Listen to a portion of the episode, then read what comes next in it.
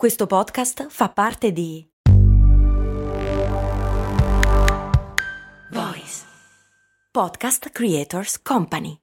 Vacanze in Sicilia o in Sardegna. Con i traghetti GNV viaggi in relax, porti tutto quello che vuoi e ottieni super vantaggi. Col nuovo programma Fedeltà MyGNV accumuli punti viaggiando, ricevi un cashback del 20% e tanti sconti a bordo. Non c'è modo più conveniente per andare in vacanza. Scopri i dettagli su gnv.it.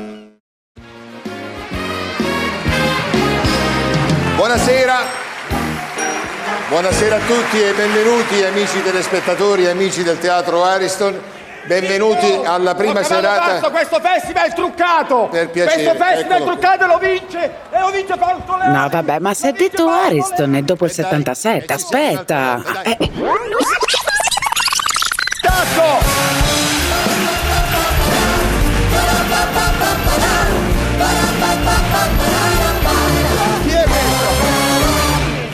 Ciao, chi è questo? Fiorello. Ciao ragazzi, Una c'è sorpresa. Una Come sorpresa, chi me la porta via? mi porteranno manco, via. Eh, manco cavallo pazzo. È due mesi che cerco un No, aspetta. contatto col No, aspetta, ma che caos. Aspetta, Eh, eh, aspetta, no, aspetta, aspetta. Questo dopo. Questo sono Eh sì, vabbè, che succede? Dove che sta succedendo? Dove è andato Bugo? Niente, va così. D'altronde, Sanremo. Ugo. Eh, Sanremo. Ugo. Fai buon viaggio, eh? E mandaci una cartolina. Una cartolina, uno scatto da un luogo lontano, un pensiero prezioso, un sorriso dentro la cassetta della posta. Ve la ricordate? Una semplice cartolina. E le mie ve le voglio inviare per raccontare di storie che parlano di eccellenza, sregolatezza, genio, scommesse, grandi avventure di uomini e donne italiani indimenticabili, che chissà come però abbiamo dimenticato. Esiste un'Italia in cui l'Italia non passa da molto tempo e così mi presento. Sono Ilaria Cappelluti e queste sono le mie cartoline dall'Italia. Seconda cartolina che vi arriva da Sanremo. E indovina di che parla? È sempre Sanremo. Violenza di piazza, lotta armata, proteste, scioperi e scontri. In tre parole, anni di piombo. In Italia sono genericamente definiti così gli anni che vanno idealmente dalla fine dei 60 agli inizi dell'80. Sono questi gli anni in cui siamo e sarà impossibile non riconoscerne i tratti. Ci posizioniamo idealmente su un palco, accendiamo i riflettori e, potere della canzone, l'Italia ci racconta la sua storia. Vi do subito un esempio. Partiamo da questa canzone qui. Chi non lavora Questo mi ha detto A cantarla sul palco del Festival di Sanremo, che badate bene è ancora quello del Salone delle Feste del Casino Municipale, è il molleggiatissimo Adriano Celentano in compagnia di sua moglie, la stupenda Claudia Mori. È la terza volta che l'Adriano Nazionale ci va a Sanremo e fin dalle prime si rivela il geniale performer che ben conosciamo.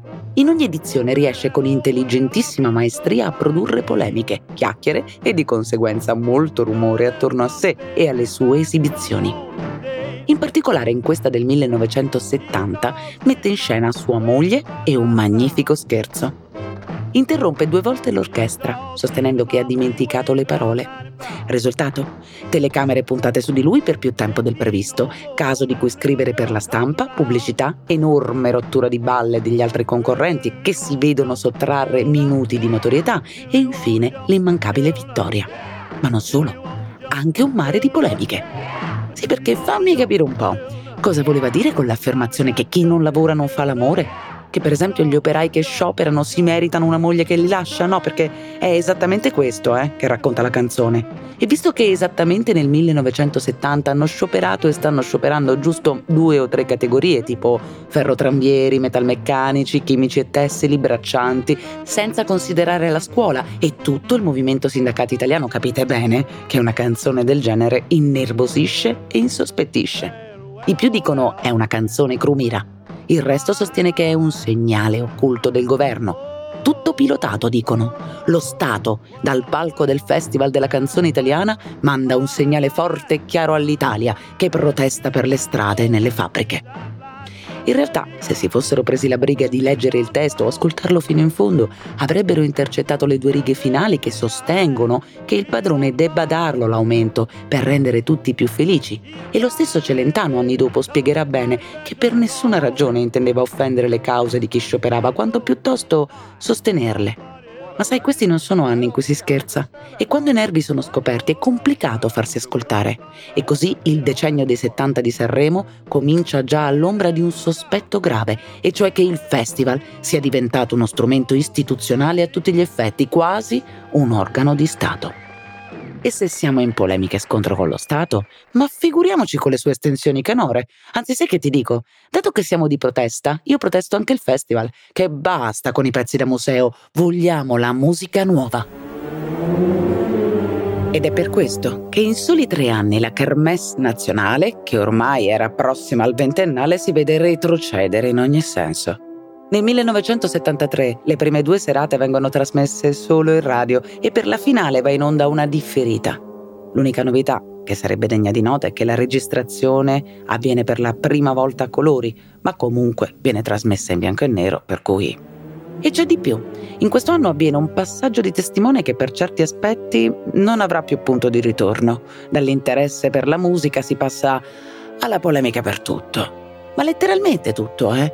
Polemiche da parte di chi lo guarda, di chi lo organizza e di chi dovrebbe andarci a cantare. A cominciare proprio da Celentano, che rifiuta di partecipare all'edizione del 73 perché il cast, a suo parere, non è abbastanza prestigioso. Ed è probabilmente per evitare che cose del genere accadano ancora che l'anno successivo. Nel 74 si pensa ad una preselezione in cui nel totale rispetto dei conclamati interpreti di una vita, gli attuali big, si permette l'accesso alla gara solo a pochi selezionati, emergenti. In quell'anno, ad esempio, debutta Donatella Rettore, una specie di categoria giovani ma ancora inconsapevole. Le vendite e di conseguenza il vero motivo per cui le discografiche avevano iniziato a portare artisti cominciano a scendere e così non stupisce che il punto più basso della storia di Sanremo, da un punto di vista squisitamente organizzativo, viene convenzionalmente posizionato a partire dal 75. Quando per una serie di mancati accordi tra comuni e discografiche, queste ultime decidono di boicottare il festival e inviare in gara solo artisti per così dire di minor risalto. Noi eravamo molto invitati ma mica solo noi, De Gregori, Venditti, era gli anni 70 andare a Sanremo non era buono. Poi un giorno venne, non lo nominano nessuno, un certo Freddy Najjar, è lui che ha lanciato il Sanremo che ancora esiste oggi. Questi, questi, lui ha lanciato Pupo, ha lanciato i ricchi e poveri, ha lanciato Albano e Romina. Ma prima di arrivarci, a questo punto in direzione 76, persino il monolitico mondo sanremese comprende che qualcosa deve cambiare a cominciare dalla direzione. Cominciano a testare direttori. Ne viene scelto uno, eh, nuovo, oddio, nuovo, già conosciutissimo, presentatore di un famoso festival estivo, uno che si vedeva, che aveva il polso di come giravano le piazze d'Italia. Sto parlando di Vittorio Salvetti, lo storico patron del Festival Bar, il quale in piena decadenza del festival decide al motto di svecchiamo di abolire l'orchestra e al tempo stesso di mantenere un filo col passato, così ingaggia Domenico Modugno come presentatore. D'altronde, l'uomo di Nel Blu dipinto di blu ha fatto volare il festival già una volta, figurati se non ci replica la sua magia anche ora. Peccato che a tre giorni dall'inizio Domenico Modugno decide di non voler replicare alcuna magia. Promette di seguirlo il festival, per carità, sì, ma dal divano di casa e io non posso immaginare quale panico abbia prodotto nel cuore di Salvetti, che sa benissimo che ha tra le mani un festival che sembra avere la sorte del Titanic. Necessita quindi di un conduttore comandante, uno in grado di evitare l'iceberg. Per questo sceglie Giancarlo Guardabassi, un disc jockey molto famoso, conduttore della trasmissione Dischi Caldi, una classifica in onda su Radio 1 seguita da circa 6 milioni di italiani, giovani uno con un seguito forte, insomma, che con estrema prontezza accetta. Ma a una condizione, Sì, perché passi l'accettare un ingaggio all'ultimo minuto, eh? ma da qui a cambiare totalmente ruolo vale la pena di rifletterci. E quindi me lo vedo che dice, guarda, posso valutare l'offerta, ma sia chiaro, io non faccio Pippo Baudo e men che meno Mike Buongiorno, sono un DJ, che cavolo. E per tutta risposta Salvetti, che oltre a essere alle strette ha già una visione più moderna di tutta la faccenda, lo tranquillizza con un E che problema c'è? Guarda, tranquillo, non ti faccio nemmeno salire sul palco. Annunci da sotto il palco come se fossi alla radio, che fa anche più giovane. E tanto fanno, lo posizionano sotto il palco e lui annuncia come solo un vero radiofonico sa fare. C'è del bello e c'è del nuovo. Peccato che, parafrasando una celebre frase di Rossini, il bello non è nuovo e il nuovo non è bello. Colpo di grazia all'edizione del 76. Che si sappia, questo è l'ultimo anno qui. Il casino dovrà essere restaurato. E sai come vanno le operazioni di ricostruzione in Italia, sì? Ed è per questo che nel 77 si decide per una location nuova che, però sia chiaro, sottolinea l'amministrazione, è solo provvisoria. E mi verrebbe da dire. E tu lo sai come va in Italia quando ti dicono che è solo provvisorio, sì? Eh, e ancora lì, il Festival della canzone italiana, al teatro Ariston come nella migliore tradizione di questa nostra assurda nazione. Quando dice sopporta un attimo, tira avanti, poi risolviamo, ah è solo provvisorio, cialtroni. A volte siamo davvero dei cialtroni, tocca ammetterlo. Ma tornando al festival, attenzione, la location non è l'unica novità. Per la prima volta il festival sbarca a colori sulle televisioni d'Italia i big della canzone nostrana continuano a considerarlo un festival da evitare e pertanto disertano tutti, ad eccezione di alcuni che lo sappiamo bene oggi, sono big a tutti gli effetti, ma per allora sono considerati solo sostituti. Per dare l'idea, artisti tipo Loredana per te.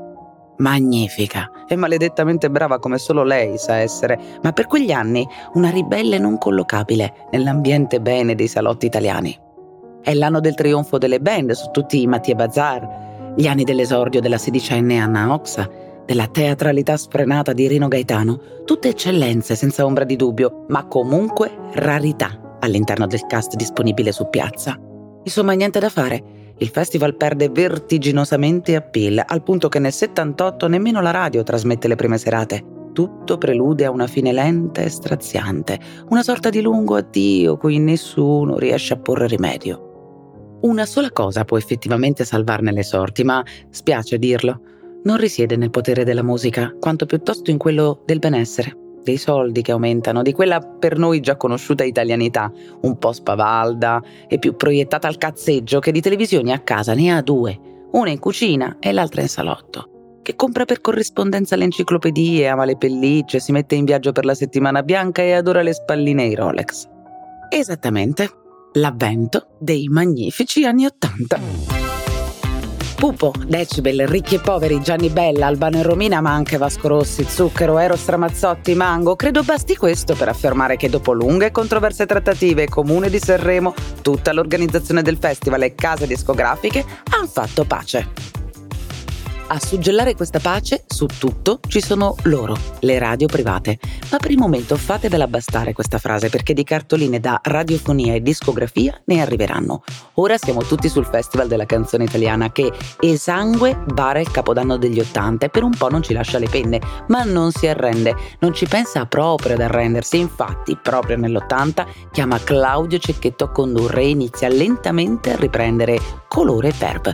La potremmo chiamare l'era del disco disgelo. È il 1981 quando la Rai TV decide che è meglio trasmettere tutte le serate del festival e già che ci siamo, senza dirlo troppo a voce alta, lo trasmettiamo in prima serata. E voilà, l'Italia intera in un battibaleno passa dal cantare Che confusione, sarà perché ti amo, è un'emozione che cresce piano piano, stringimi forte e stammi più vicino, se ci sto bene al cantare.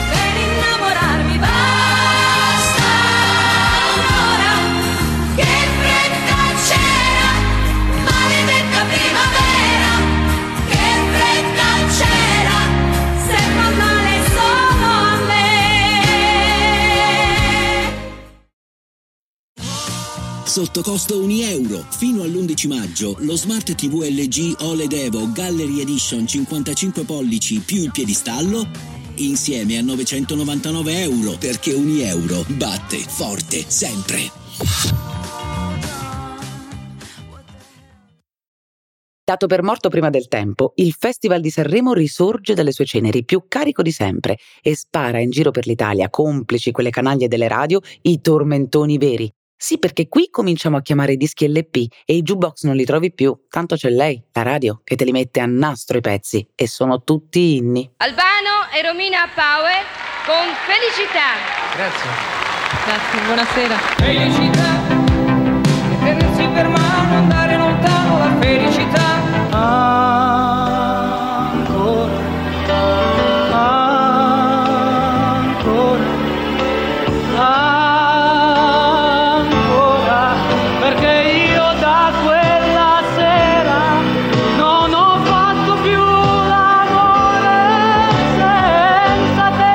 ci troveremo come l'estate a bere del whisky a Roxy Bar. O forse non ci incontreremo mai.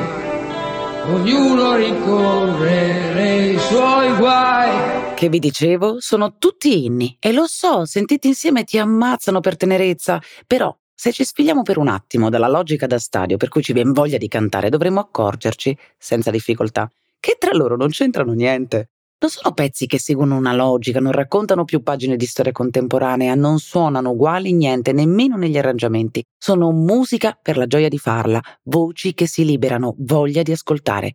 Ricominciamo a vestire i nostri panni di italiani felici ed è forse per questo che, sfido chiunque a contraddirmi, nella raccolta di dischi dei genitori, oltre ad una inspiegabile copia di Fausto Papetti, a un certo punto c'è lui. Lasciatemi cantare con la chitarra in mano. Lasciatemi cantare. Sono un italiano. Toto Cotugno. Che sia chiaro, io gli voglio bene, ma è inspiegabile come si sia comprato tutti senza pietà con una sola canzone, perché quello è il suo manifesto, non ce ne sono altri. E per ogni genitore che scodinzola con Albano e Romina c'è un figlio, adolescente di quegli anni, che si delizia con l'ultimo in classifica, tipo un tale di Zocca, un mezzo bolognese che canta di barbite, spericolate, vite al massimo, quello che odia lunedì, il solo ed unico comandante, Vasco Rossi. Ecco, questo è il piccolo miracolo della rinascita di Sanremo. Il Festival della canzone italiana lo vincono quelli che piacciono a mamma e papà, ma in fondo alla classifica i ragazzi ci trovano la terra promessa della musica che deve arrivare. Eros Ramazzotti, Gianna Nannini, via così. Un trionfo vero dello spettacolo per tutta la famiglia, sebbene questa assurda tendenza a far vincere sempre i preferiti di mamma e papà crea anche un nuovo genere musicale, ovvero quello sanremese. Fateci caso, forse adesso un po' meno, ma se vai a Sanremo e di tuo sei solito suonare pezzi hard rock o punk nei locali, non si sa come gli autori ti tirano fuori una ballad, un proto-valzer classico. E non dico sempre, ma la tendenza resta quella per cui poi è ovvio che un Achille Lauro ti faccia saltare dalla sedia. Ci vuole coraggio a suonare su quel palco quel che sei, è un fatto ormai assodato. Una specie di piccola tradizione. Certo, c'è anche chi il coraggio lo trova per arrampicarsi sulla balconata dell'Ariston, come il disoccupato Pino Pagano nell'edizione del 1995. C'è un signore scriteriato che sta lì affacciato alla balaustra e non so con quali obiettivi. Ti prego di non dare le scandescenze, torna indietro per piacere. Ecco, fammi la cortesia. Fammi la cortesia. Fammi- qual è la ragione di questa tua contestazione? Qual è il motivo? Che cosa? Hai chiesto di me, ti ricevo subito, forse non mi, non mi hanno passato, non è motivo per conversare con me affacciato da quella posizione. Ti prego, ti prego, rientra, rientra, ti prego, rientra. E mentre i carabinieri accorsi rimangono imbambolati, l'indomito Pippo Baudo, salvatore della patria, tiene sotto controllo la situazione, attraversa la platea, raggiunge la balconata, convince il povero appollaiato a ripensarci. Come dite? Ah sì, ovviamente, è tutto organizzato. Lo confermerà anni dopo lo stesso Pagano. È legge di spettacolo. Chiedetelo ai circensi, ai maghi, agli illusionisti. Si può fare, funziona proprio così. Nascondi un complice nel pubblico e voilà, lo spettacolo è servito. Ma badate bene, si fa solo col pubblico perché altra legge di spettacolo tra colleghi, rubare la scena è crimine e non sempre ti riesce. Chiedetelo a Carla Pucci, attrice assoldata per far da spalla all'immenso Mike Bongiorno. Il fatto è questo. La Pucci incontra sul treno due geni dell'intrattenimento radiofonico, quelli di bandiera gialla che di lì a poco sarebbero diventati quelli di alto gradimento. Sto parlando di Gianni Boncompagni e Renzo Arbore. Il gatto e la volpe, vedendosi questa bella neofita davanti, elaborano lo scherzo perfetto. Ti vendono come unica strategia possibile per essere ricordata e notata da stampa e telespettatori uno scherzo da far sul palco. Una cosa del genere, guarda Carla, te lo diciamo solo per affetto, devi crederci. Se ti limiti al copione, a Sanremo non sfondi, nessuno si ricorderà di te, ma guarda, nemmeno il giorno dopo il festival. E lei, che da buona esordiente sogna un trampolino di lancio, chiede cosa debba fare. Gatto guarda volpe, volpe ricambia gatto, la creatura bocca e qui il suggerimento diabolico. Fai qualcosa di eclatante, un fuoriprogramma che ti devo dire... Uh, uno svenimento, per esempio. Ed è esattamente quello che la giovane conduttrice fa sul palco, sviene, o meglio finge di svenire. Meglio ancora, finge di svenire, ma male. Mike non ci casca e così la ignora, la lascia lì accasciata sul palco senza fare un plissé, anzi porta avanti la presentazione da solo fino al prossimo artista. Piccola parentesi, che artista? il debutto di Lucio Dalla con Puff Boom in accoppiata internazionale con Jeff Beck, Eric Clapton, Jimmy Page, meglio conosciuti come Yardbirds. Mike scherza amabilmente sul nome della band traducendola come i Gallinacci, intanto i due compari, Boncompagni e Arbore, se la ridono in prima fila e di Carla Pucci. Nonostante il suo Puff Boom, nessuno si ricorderà.